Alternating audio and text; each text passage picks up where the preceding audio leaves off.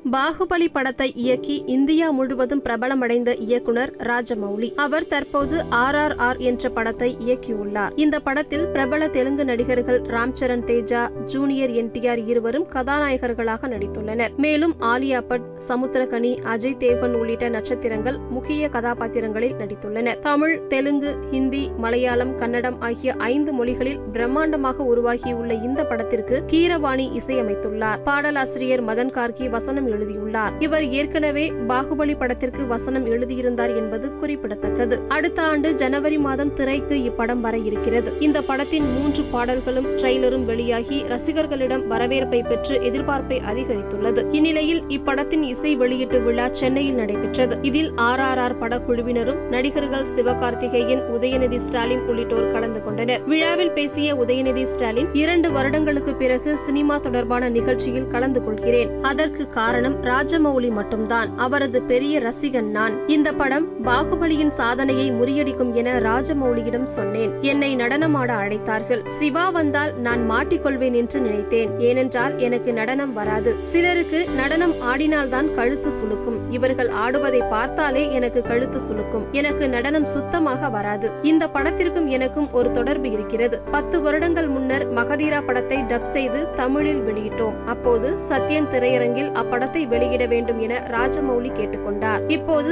R R R படத்தை மூன்று ஏரியாக்களில் red Jain வெளியிடுகிறது. எப்படியும் சத்தியம் திரையரங்கின் ஆறு திரைகளில் ஐந்து திரைகளில் இந்த படத்தை தான் போடுவோம். இந்த படம் தென்னிந்தியாவின் ஒரு மைல்கல்லாக இருக்கும் என்று தெரிவித்தார்.